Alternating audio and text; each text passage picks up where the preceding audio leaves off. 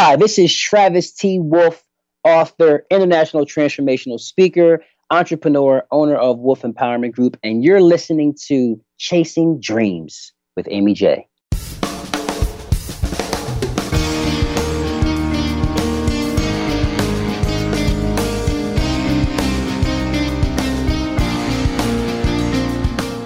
Welcome to Chasing Dreams podcast with Amy J. Amy believes that realizing a life without regrets is achieved by taking chances, chasing your dreams, making moves, and overcoming your doubts. The Chasing Dreams podcast will help you overcome life's obstacles, believe in your potential, and inspire you to face your fears. And now here's the woman who is passionately pursuing her dreams, Amy J. Hey, Dream Chasers, this is Amy J, and you are listening to episode 104 of Chasing Dreams. It's crazy, isn't it? And it's even better because I have a good friend on the pho- on the phone with us today, Travis Wolf. He was born into poverty to two drug addicted parents. At the age of eight, his family placed him in the foster care system where he was physically and sexually abused. A runaway at age 15 and homeless by the age of 16, his life was on a downward spiral and he was destined for failure. But today, he is an author, transformational speaker, entrepreneur, and sergeant in the police department. His story is a testament that when you become determined not to lose it, it becomes impossible not to win. And we actually met recently at DreamCon, where he was a speaker. And guys, he's phenomenal. I'm so happy he was able to come onto the show. Travis, how are you today? Amy, I am doing absolutely amazing. Thank you so much for having me. I'm so grateful. You know, recently, one of the things as you grow as a podcaster, as a, a speaker, you kind of want to get feedback from people, right?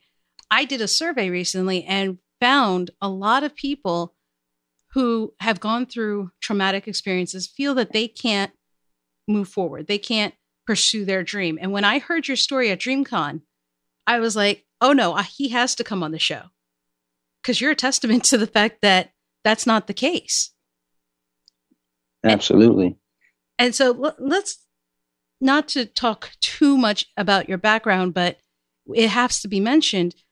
You had a very, is it safe to say, difficult childhood? Yes, I like to call it challenging.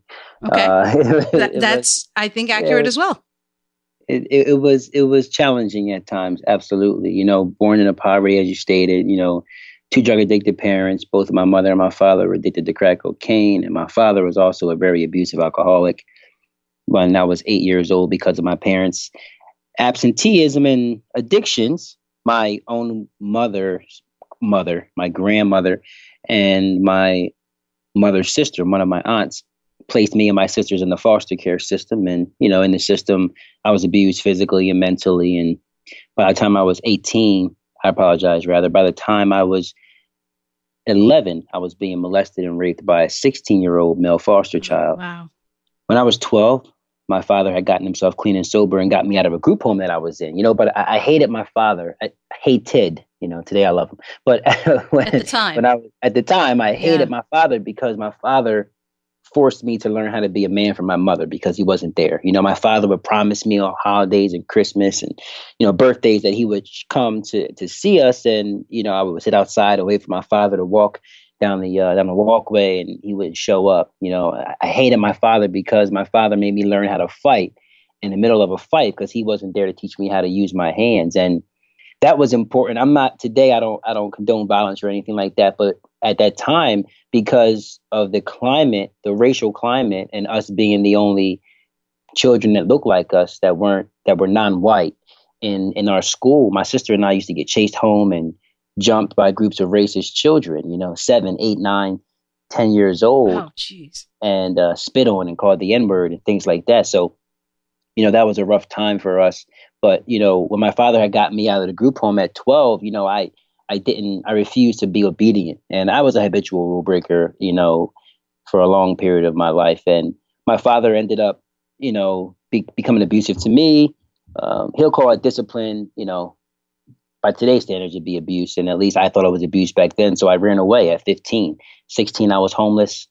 By the age of 19, I was arrested. And, you know, things kind of turned around from there. But that's a little bit of my story. Well, I mean, it's an amazing story. Truth be told, it's it's from one point to the other that you've you've gone. Could you, at, at such a young age, going through what you did, you know, in your teens and as a, an eleven year old, did you have dreams? I talked about it a little bit at the at the Dreamers at DreamCon? The, uh, DreamCon, DreamCon. Yeah, because I remember Joe had asked me the same question mm-hmm. on the Dreamers podcast. He had asked me, "Did I dream?" And and I told Joe at the time, I said, "Joe, I didn't dream. Mm-hmm. No, I, I didn't dream because part of me, being an individual who came from where I came from, I didn't believe that I could be anything other than what I knew. And at the time, all I knew was poverty. All I knew was, you know, homelessness, hopelessness. You know, my mother and I, between ages of one and four when she had she had given me away after birth, but got me back when I was about one, a little bit over one. And we had spent some time homeless and bouncing around from place to place. My mother always called it moving and shaking. And coming up like that, not experiencing anything different, I didn't I didn't feel like I had at least back then, I don't remember having the capacity to dream. I believe that you dream when you when you can see other possibilities, when there's when there's a possibility that you can be something greater, you know, but never having experienced or seen anything greater than what I knew, I don't know what I would have dreamed about. I always thought I wanted to become a police officer, but I don't remember ever dreaming about these these things. I can imagine that it's hard. You don't see anything else but what you were you were saying. Why would you? When would you say that you started to begin believe that you could though? Do you remember? One day I I had met a mentor and um, it's kind of sad actually i think that i was 18 17 years old uh, when i met this mentor. And uh, he told me that he believed that i was greater than i believed that i was. And for him to tell me something like that at, at that age and having having not ha- heard anybody ever tell me that for this man to tell me that he loved me and have never up to this point never heard my father actually tell me that he loved me or never can remember a time my father told me he loved me. You know it was i don't even know how to explain it, it to explicate it would would not even do it justice i think. So to, i'll just say that it was a it was a phenomenal experience i guess. And to have this man take me to his home and show mm-hmm. me his family to sit down at the dinner table and eat with pastor jeff arthur and his family to see a nice car in a driveway a beautiful home children, a wife, you know, I started to dream about having those things. And then when I got an opportunity to make a decision at that fork in the road, whether I wanted to go left or go right, and whether I wanted to be going down the path that people expected me to go down, which they always told me I'd be dead or in jail like my father, or I had the opportunity to go the other way and try to attain what Pastor Jeff had shown me and follow my dreams that I began to have at that time, I was able to choose the positive route.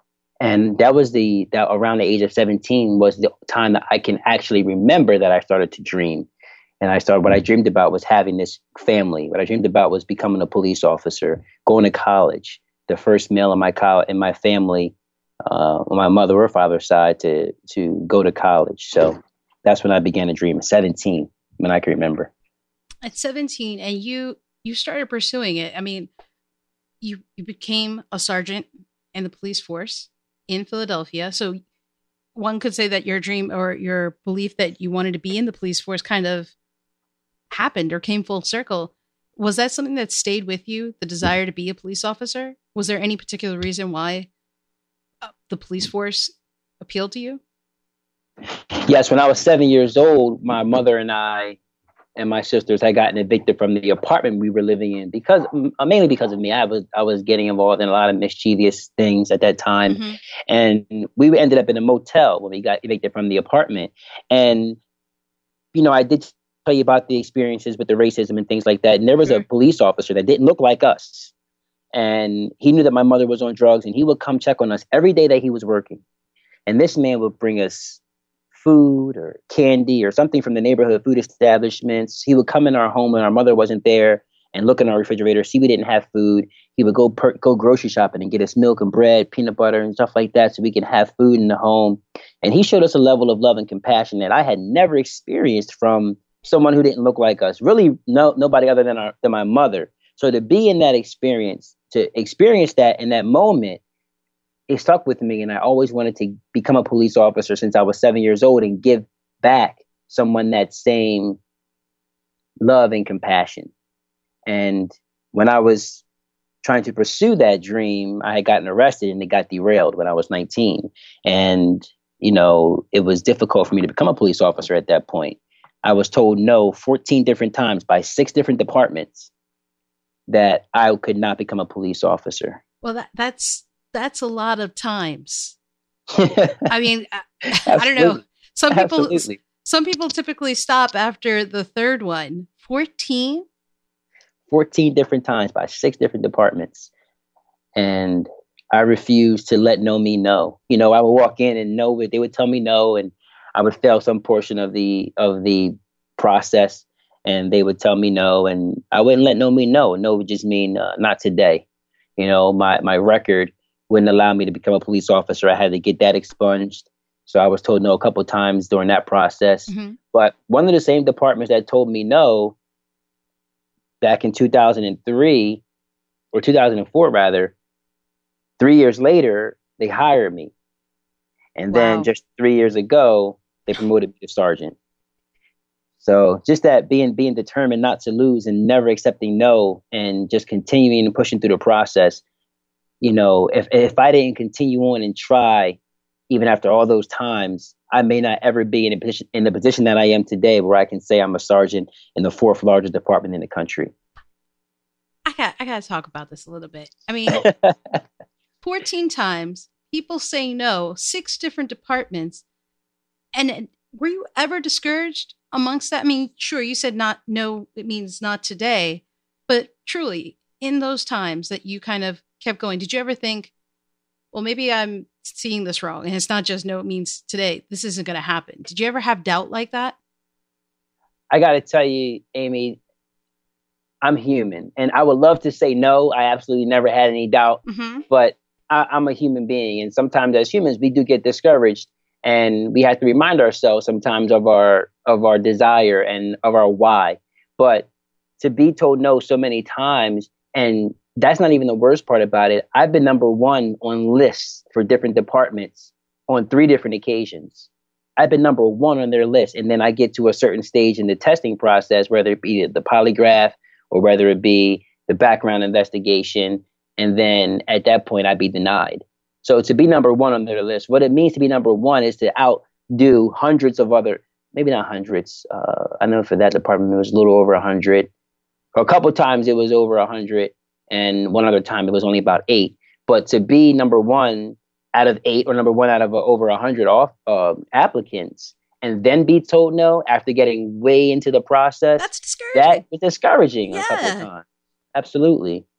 But then I remember my why, you know, and I remember that I was doing this for my family, and I remember that you know all the things that I had gone through in my life had prepared me for disappointment. I've always been disappointed my whole life. I've never, you know, but at least when I, uh, when I was younger, I had never been, you know, truly surprised when I was told no or when something didn't work out because I expected it, but I always kept trying. So, I mean, that, so that's the thing, right? And I think that's something we often forget is yeah, it's it's okay that you doubt yourself. It's okay that you know you you are discouraged because you're right. It's human right? But we, we put so much pressure on ourselves, like, oh, I had I had doubt, therefore I don't deserve it. But the fact that you came back to your why and that you knew to come back to your why, that's not a that's not a normal thing for people. It's, it's not a normal thing, Amy, honestly, but you know, Dr. Dwayne Dyer said before, if you knew who walked beside you at all times on this path that you have chosen, you could never experience fear or doubt again. So, and I'm not challenging anybody's existential or either their religious beliefs, but I know who walks beside me. And I know that in the end, God's purpose for me is a lot bigger than what I think it is. And it's a lot bigger than my own desires and my own idea of what I want to do with my life. And I have believed that this was my at the time my destiny. I had believed that this was part of my growth process. and that this was something I was going to do. And I wanted it so bad. I desired it so bad. I read from in the book The Alchemist when a person desires, truly desires a thing, all of the universe conspires to help that person achieve their dream. So I believe that I would achieve this. And honestly, although I was told no so many times, the universe was conspiring all along. And I, although I'm human and sometimes I got discouraged, I never really succumbed to that doubt because I knew that in the end I would be victorious. So I just continued to push on and continue to push on Amy. And here I am today. And, you know, this job is one of the best jobs. I used to say it's the best job in the world, but now, you know, with my company, with empowering individuals, I'm doing something totally different now. And, you know, it's the second best job in the world because right now, what I do is I empower youth and millennials who've been in foster care, like myself, mm-hmm. to overcome their victimizations and their hardships so they can experience success and total life fulfillment. So, doing that now is definitely the number one job in the world but policing is the second best job in the world. And I just knew in the end who walked beside me. and I knew I would be victorious. So the thing is, not just, I mean, I'm, I'm so happy because, you know, who you are today because of that experience, because you didn't take no for an answer. But, you know, that's something I think we all face. While you're human and you, you overcame it, I'm sure you had other people saying, hey, why don't you try something else? Why don't you go another direction? Did you have that outer force, a third party kind of whispering in your ear also? Did you have to fight that off as well? Amy, when I tell people today that I'm a police officer, they're like, they're blown away. They can't believe it. And then when they find out I'm a sergeant, they're like, no, it's not you. There's no way you. There's no way you. I, I, saw a couple of my friends from when I was younger on South Street one day during the 4th of July uh, fireworks on South Street in Philadelphia. And uh, after the fireworks that they had, everybody comes down South Street and hangs out, you know, and people I grew up with saw me out there. It was three of them, and they were like, "Yo, Trav, what?" They were like, "Yo, you a cop?" And then they got up close, and they're like, "Yo, you a sergeant?" Like, there's, I can't, believe, no, they couldn't believe it. So, yes, of course, people were told me no along the way. People mm-hmm. told me it, it was crazy for me to continue to try. Nobody believed I could ever do it. Coming from where I came from and having the arrest record that I did, and I was honestly, I was, I was nutty. I was doing some crazy stuff. I was So, I mean, I don't blame them for not thinking that I could, but you know, even some of your family sometimes they mean well, but they they want the but they consider it the best for you, and they'll tell you things that might just they might tell you you can't be or, or you can't do, right? You know, but I was told no, and I can't, and I won't be all my life, and I was one of the things that did keep me pushing on was this determination to just not prove everybody wrong, but not allow people to tell me but I couldn't. Like I was rebellious. I said I was a habitual rule breaker. I was very rebellious, and I wouldn't let somebody tell me I cannot achieve a thing. So that's why it. That, that's one of the things that motivated me to continue to push on, even though they told me no often, and they told me, you know, you should probably do something else. Stay in college. Like I left college. I got a call on Friday that I had to be report. I had to report to the academy on Monday. And I and me being silly and, and, naive and young, I didn't know how to cancel classes and you know kind of or put them on hold. Or I, I just I hit cancel on all my classes and lost all that money.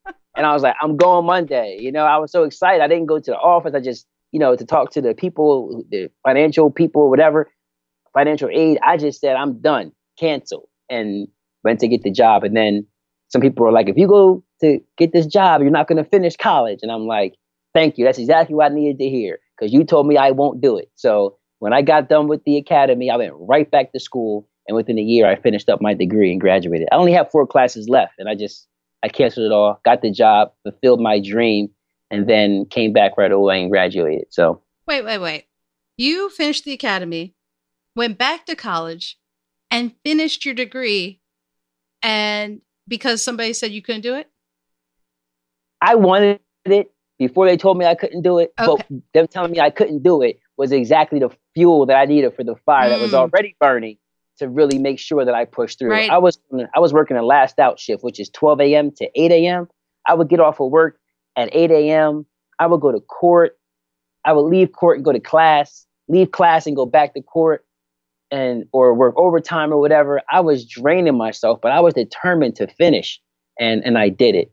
I don't remember exactly who it was, but I'm so grateful. I wish I knew exactly who said it so I can thank them for for helping me to push through all those moments when I was like, I'm too tired to go to class, or you know, I'm too tired to right. finish. Maybe I'll, I'll stretch it out one more semester. I'm so grateful for that person because they gave me exactly what I needed.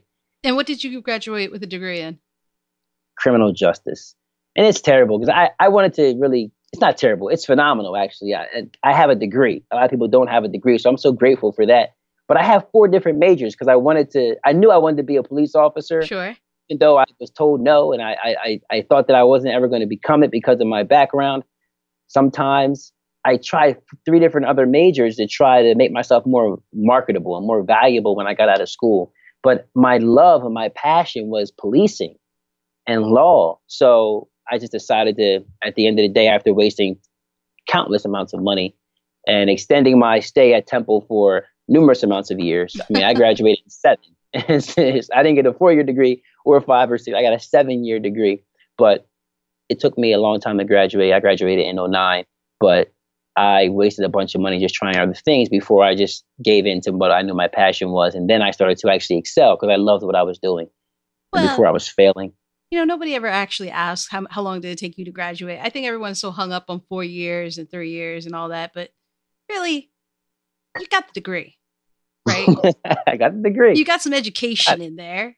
you know, and that's what you wanted. That's the the more important part is you got you got the degree, you got the job, and it's amazing how you were juggling all of that. And then you were focused on police work full time. When did you begin giving back the way you do as a public speaker, as a transformational guide? I mean, when did that start?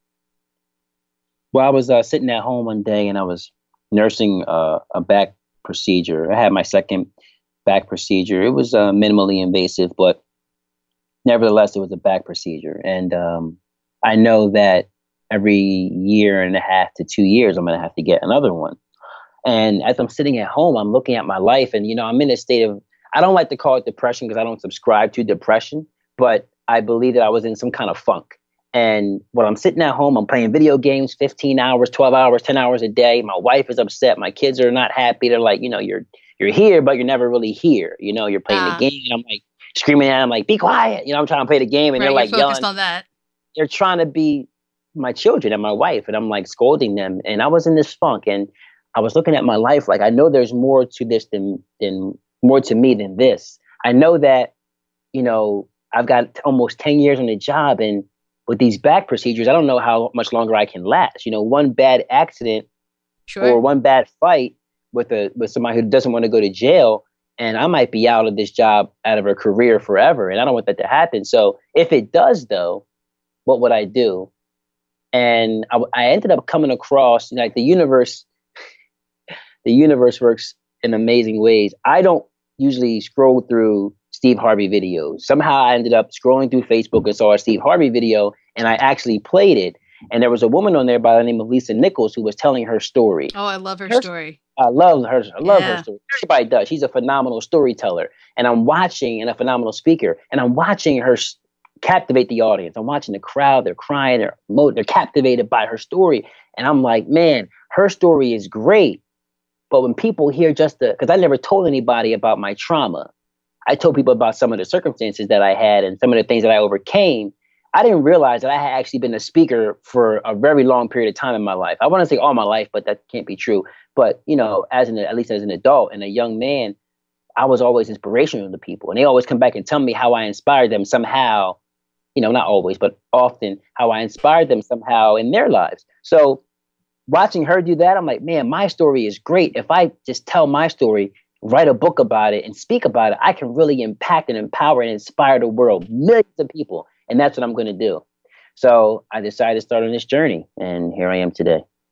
It's phenomenal because you're you're just as captivating, and you know you capture your audience's attention as Lisa Nichols, as any other public speaker that I've seen. I mean, because you caught all of us at DreamCon. It was phenomenal speech, guys. He closed out DreamCon and, you know, he left it all on the floor, so to speak. And I know I said it there, but I'm gonna say it publicly. Kudos to you because it was one of the, one of the best there. I appreciate that. Thank you so much. I'm really humbled by that. Thank you.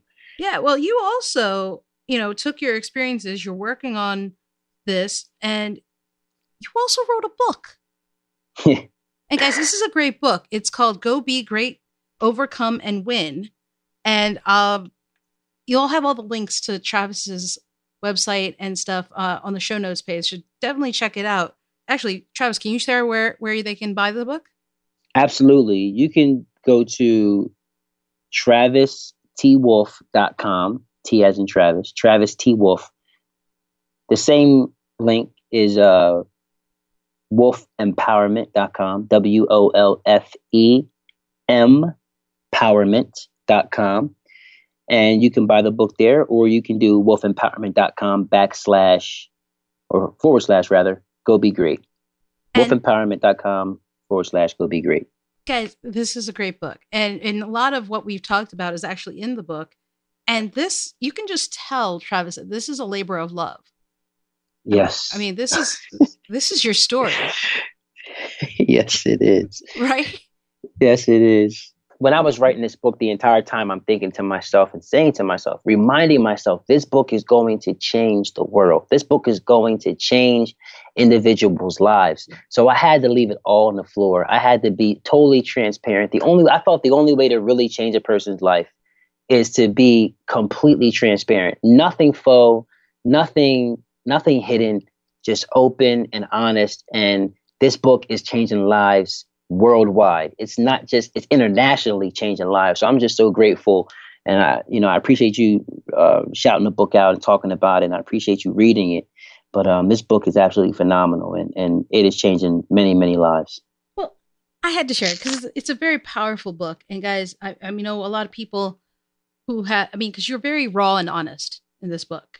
To be honest, you're very raw and honest in this book, and I think people need to read that. People need to hear that. And, you know, in talking to some people who have gone through difficult times, you know, they have doubts amongst themselves. And I think, you know, especially for those folks, you know, check out this book because it, it is a story of a man who went through a different difficult childhood and is living his dream today.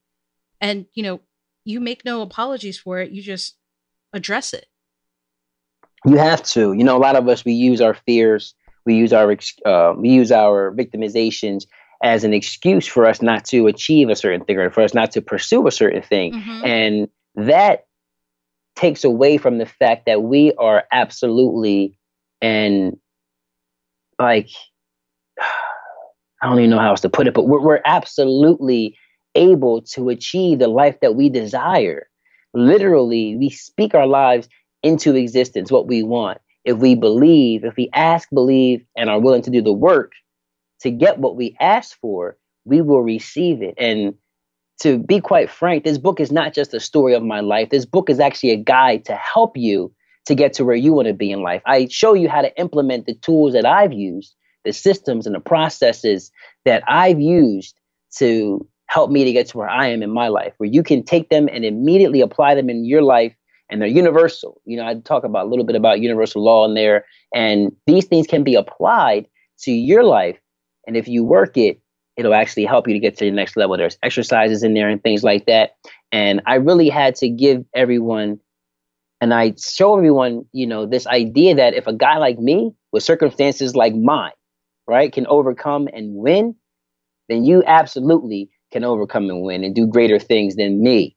And you know, in the Bible, you know, I don't mean to get real. I'm not, I don't want to get religious, you know. But in the Bible, you know, Jesus says, "He that believeth in me, in the works that I do, greater things than these, I mean, shall he do also, and greater things than these shall he do." So, you know, to believe that Jesus said that we would do greater things than he, I don't want to make Jesus a liar, you know. So I believe that I can do greater things than Jesus, and I believe that everyone else can too. So that is kind of like my motivation behind it, making sure that people know that they can achieve and just showing them, giving them my full story so they can see where I came from the dirt. And you know, I talk. Go ahead. You, ab- you absolutely do. And, and if I could, I just want to read a small excerpt from from chapter 14, which is know how to win. Yes. And, and you say, Imprinting success on your unconscious mind means you've told yourself over and over that you're going to be successful, whatever that looks like to you. Your unconscious mind believes it and accept it, accepts it as fact. You truly see it in your mind's eye and you believe it and act if, as if you already have it. However, your unconscious mind doesn't have the power to manifest the things you want in life. It is your actions that are responsible for manifesting the things you desire. I mean, that's deep stuff right there. And j- just a portion of it. So, like, it's great, guys. There, there are actions, uh, there are things in here for you to kind of work on and for yourself, you know, and so that you can kind of look at everything. But that is a very, that's the kind of deep statement that is in this book, by the way. But I read that in particular because it's a very, very powerful thing that you say. It is your actions that are responsible for manifesting the things you desire. When did that come to you? Ah, I honestly don't don't remember exactly when, mm-hmm. but as I started to get on this personal development journey, as I started to research universal law and started to apply the things in my life that helped me to become successful, you start to learn more and more about how how the law of attraction works and how how important action is in our lives. You know, like I like you read, I wrote that it is your actions that are mm-hmm. responsible for manifesting the things that you desire. Because a lot of us, we, you know, there's a statement, you know, that we reiterate all the time: "Ask, and it shall be given to you." But that's not the end all be all. You can't just ask and sit down on your couch and think that you're going to become successful because you asked for it. Sure. You actually have to take action in your life. You have to take these action steps. And these action steps, what happens when you take it, when you, when you, so there's energy all around us, right? Mm-hmm. There's potential energy all around us. And you can wish and hope for and, and ask and desire all you want. But potential energy is not going to actually create you know, any momentum for you until you act upon it. Potential energy is only potential energy until it's acted upon by another source of energy. So when you take action, that's that energy that acts upon that potential energy, and you start the momentum to go. You know, the momentum starts to build and build and build, and then the more action you take, the more momentum builds. Like if you can imagine rolling a snowball down a down a large mountain, right? right. And as the snowball is rolling down the mountain, it's collecting more and more snow. As it's moving and it's taking action, it's getting bigger and bigger and bigger. It's moving faster and faster and faster. Where you might, when it's small, you know, there might be an obstacle in the way, maybe a tree, right? The snowball hits that tree, and if it doesn't keep moving, it'll be it'll be dead in its tracks. And sometimes with our life, with our success, we start to move, and then we hit a obstacle, and then we give up, we quit. We think we can't overcome that obstacle, you know. But when that snowball hits that tree, it might be a small piece of snow that pops off the side of the snowball and continues to roll down the hill right and that's what we should do with our lives and our success and our, our on our journey for success just continue to roll down that hill and then as you continue to roll down that hill before you know it your snowball will be so big if there's a mack truck in front of that giant snowball it will plow through that mack truck you know? It will plow through any obstacle and that thing will either become part of the snowball or get out of its way you know? And that's where the momentum gets built That once we take action and then more action you start to see get a small victory and you see a win and then like, then you're like okay okay i can do this and you just keep going and keep going and before you know it you go from saying you want to become a speaker you know or saying you're a speaker before you're actually a speaker to becoming an international speaker. I'm flying to st lucia next month to speak in st lucia. Wow. you know and like nice. just it seems like just yesterday I said, you know, I am going to be one of the best speakers in the world, you know, and then I started telling myself I am the best speaker in the world, and I imprinted that on my subconscious uh, mind. So once you print that on your subconscious mind, it goes to work for you because it doesn't. Your subconscious mind's responsibility is to make sure that your beliefs are congruent with your reality, right? It has to make your beliefs your reality, or you'll just you'll go, for lack of a better term, insane. So unconsciously, I started doing things that would help me to get to where I said I am. You know, we have to speak those things that are not as if they are. So I say I'm the best speaker in the world on a daily basis to myself and using incantations and just affirmations, saying it over and over again so that I believe it so much so that I start unconsciously taking actions to become the best speaker in the world. And now, only a year and two months into this whole speaking game, I'm speaking internationally. I'm training other speakers how to speak within other within other groups. You know, it's it's man, it's been a phenomenal ride. I got to tell you, I'm just so grateful, man. And this book, that's I try to put all these things in this book so other people can feel how I feel, man, and, and experience what I'm experiencing. It's just so so great. And one of the things you actually talk about in the book is the fact that you felt that up until recently, you weren't going all in, right? Mm-hmm. You weren't giving it your very all until probably the last year or so, something like that. Do you find that the people you're talking to, that's a common theme? Oh, absolutely. Hmm. Absolutely. Mm. Because we're human, right? Yeah. And we get discouraged along the way. You know, there were some obstacles along the way when I first started. You know, and there's some more obstacles that are coming up in my life now and trying to prevent me from getting where I want to go. But like I said earlier, if you knew who walked beside you at all times, so I'm not concerned about these obstacles. In the end, I know I'm going to get over it. You know, in life, if you know you have an end goal, right? You, it's always important to start wherever you, whenever you're trying to pursue a mission in your life. Start with the outcome, so you know what you want to do. If you know what the outcome is, if you know that you're going to win in the end, why get upset and frown or be unhappy along the way? nothing that gets in my way troubles me anymore. You know, I mean, I'm human, so for a moment it might bother me, and then I remember the end goal. I remember who walks beside me, and I smile again. This is just another great learning experience for me to make me stronger in the end. So, of course we do. Of course we get frustrated or we get, you know, sad or whatever, and we stop and or we don't give it our all. Mm-hmm. But we have to remember that why and remember who walks beside us and remember that you have an end goal.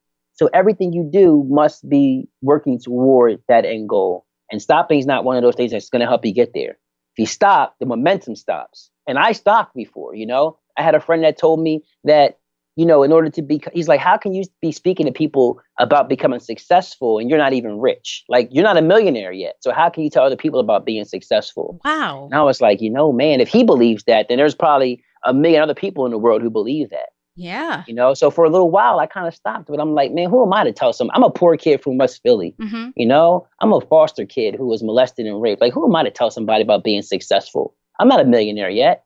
I believe that, you know, for, for a little while. But then I rem- and he's my be- one of my best friends, so I, he meant well. But like I said, you know, he, that's not always the right way to go. You know, you have to believe sure. that I've been changing people's lives, men and women, grown, 45 67 year old men and women crying to me, thanking me for the things that I'm doing, thanking me for the book that I wrote, telling me how much it's impacted their lives. Like I've been, I was raped when I was a kid and I'm 44 and I haven't overcome it. You're my hero. Thank you for sharing that.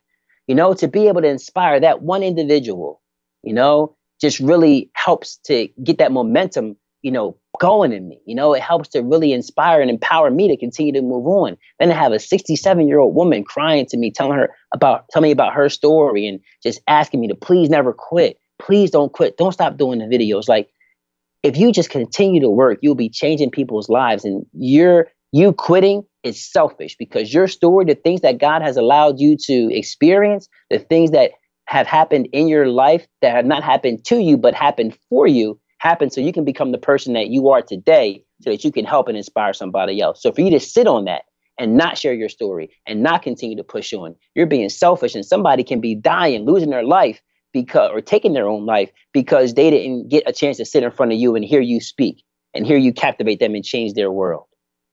You know, so yes, like I to answer your question, I went off a little bit of a tangent. Yes, I believe that happens to a lot of people but uh, at the same time, you're not wrong. I mean, I think oftentimes people think, uh, you know, who are we? Who am I to, to pursue my dream? It's just, it's not going to happen. It's only meant for those who show up on TV.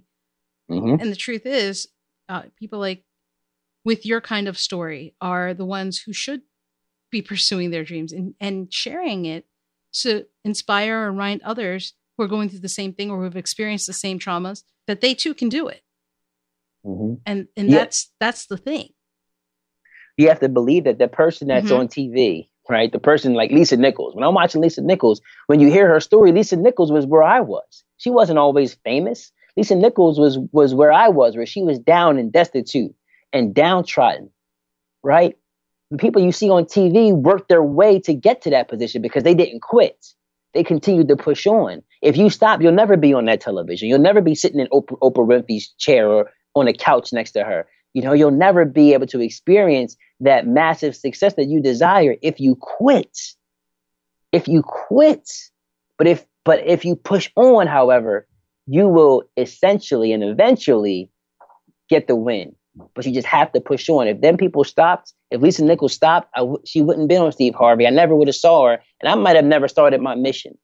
You know, so it's important that you continue to work and work hard because you're going to inspire someone else. You're going to empower another individual to pursue their God given mission and take on their God given gift and use it to inspire and empower other people. Sure. And to be clear, it's you may your intent may not be that.